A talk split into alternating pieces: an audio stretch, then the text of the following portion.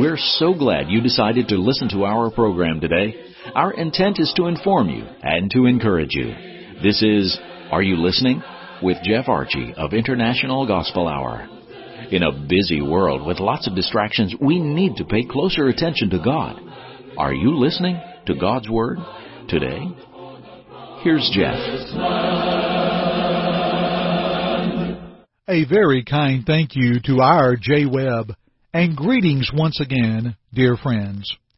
Please listen to a most thrilling text of 2 Peter 1 10 through 12. All of God's Word is thrilling and exciting to know that it came from God the Father through the Son, through the Spirit that inspired the writers that penned the very words we can read today. But I find this text most thrilling because of what it brings forth. 2 Peter 1, beginning with verse 10. Of this salvation the prophets have inquired and searched carefully, who prophesied of the grace that would come to you searching what or what manner of time the Spirit of Christ who was in them was indicating when he testified beforehand the sufferings of Christ and the glories that would follow.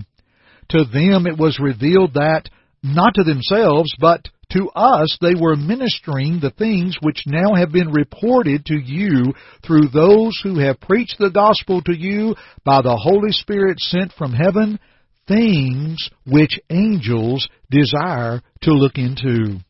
Wow! What a text!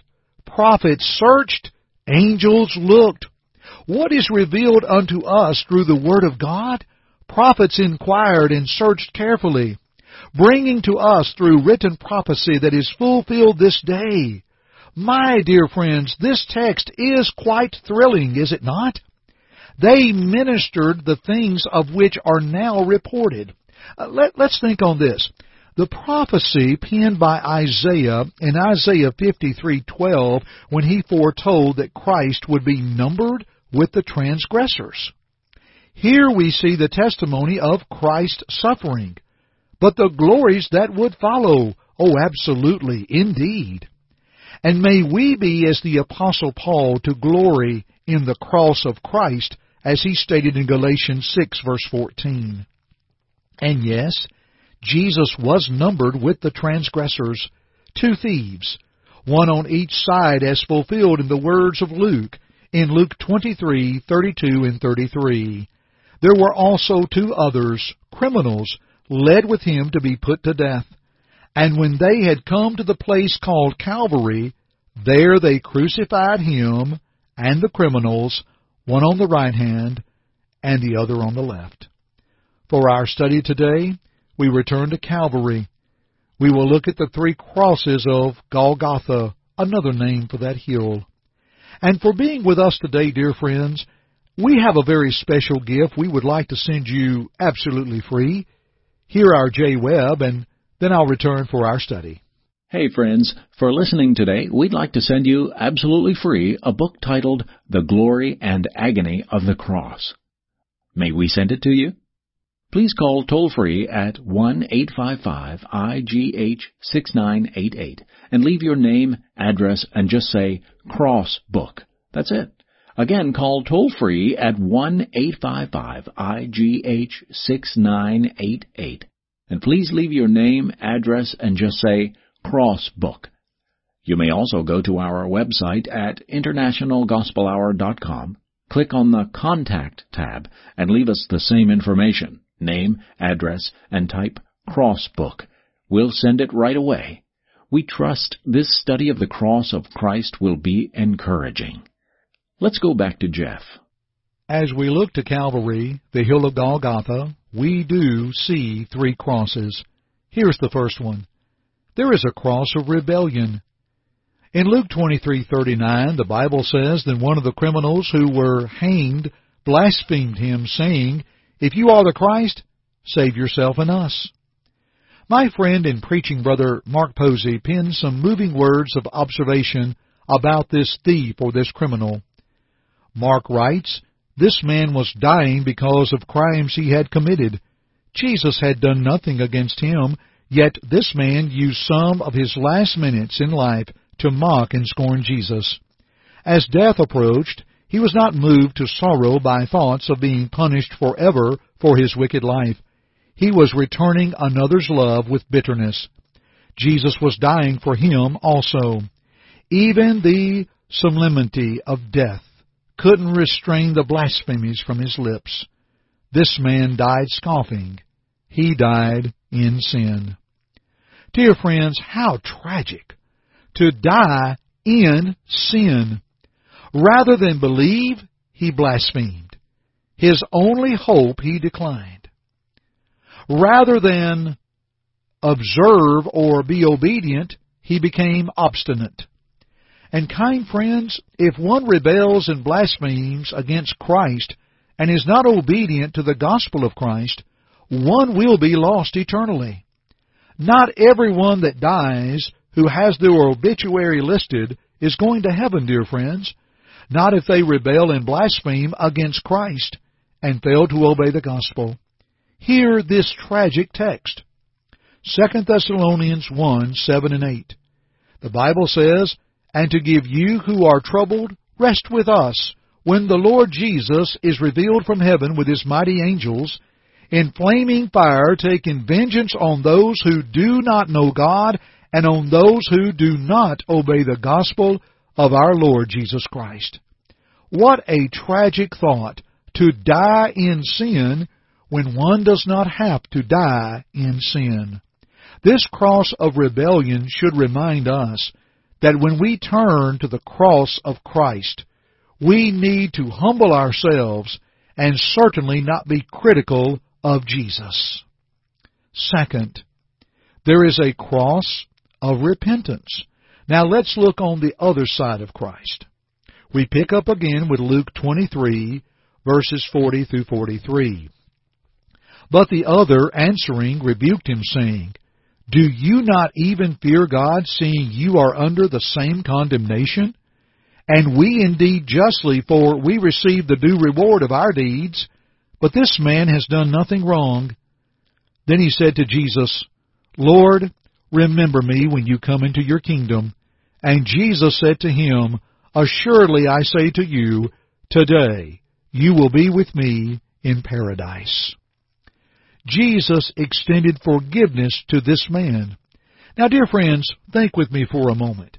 A lot of times we want to put our salvation there on the cross of the thief to say, well, the thief was not baptized, or the thief did not do this or that, but Jesus told him he would be with him in paradise. Well, first of all, dear friends, may I ask a couple of questions? What did this criminal steal? And was he married? I mean, folks, there are questions about him we don't know, and we're not going to assume what we don't know. As far as his baptism, maybe he was, Maybe he wasn't.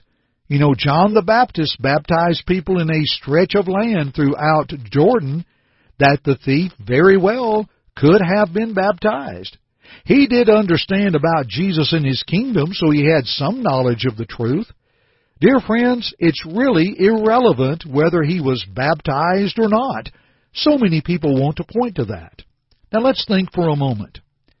Did not Jesus have power on earth to forgive sins? We'll allow Mark chapter 2 and verse 10 to answer, where Jesus is stating to those who are present, But that you may know that the Son of Man has power on earth to forgive sins. And we see Jesus on more than one occasion forgiving one of their sins, but we don't question if the man taken with palsy was baptized or about his salvation. We don't question about the woman taken in adultery in John 8 about her salvation. We simply accept that, that Jesus could forgive sins while on earth. Well, that's all that he did to the thief, to this criminal. Jesus was still on earth, he was still alive, and had the power to forgive this thief, this criminal, whose remorse turned to repentance. To God be the glory. This man died to sin. Moved to repentance, Jesus forgave him. And if one turns to the cross of Christ today with a repentant heart and obeys the commands of Christ, as we see Christ's command of faith in John 8:24 and repentance in Luke 13:3 and confession in Matthew 10:32 and baptism in Mark 16:16 and then to live a faithful life Revelation 2:10 well when one turns to the cross of Christ with a repentant heart and obeys the commands of Christ the same shall be granted unto him kind friend would you love to be as the thief in that to understand why you need Christ? Please listen to our free in-home study offered by R. J. Webb. Kind listeners, the International Gospel Hour offers absolutely free a Bible study course by mail so you may study in the privacy of your own home. Please call toll free at 1 855 IGH 6988 and leave your name, address, and just say, I want the home study. That's it. Again, call toll free at 1-855-IGH-6988 and please leave your name, address, and just say, I want the home study. You may also go to our website at internationalgospelhour.com, click on the Contact tab, and leave us the same information, name, address, and type, Please send the home study. We'll send it as soon as possible. Thanks always for your interest in the things of God. And now, back to Jeff. And now, dear friends, let's see the cross of redemption. Only through this cross one may be redeemed by the blood of Christ. It is the cross of Christ. It is the only cross that bears the sin of man, as we learn from 1 Peter 2, 21 through 24. This man, Christ Jesus, died for sin, and upon him was the sin of man laid, and only through the cross of Christ will one have redemption through his blood.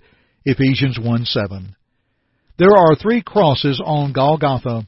One turned to Christ and rejected. One turned to Christ and responded. What will you do when you turn to the cross of Christ? Dear friends, let's think on these things, and let's continue our studies together, shall we? I'm so grateful you've joined me today on the International Gospel Hour, and I look forward to our studies together next time. I'm Jeff Archey, and dear friends, keep listening. Thank you for listening to our broadcast today. We hope first that it glorified God, but second, we hope that it edified you. Listen to it again if you need to, or to other lessons in this series by going to the Media tab at our site internationalgospelhour.com.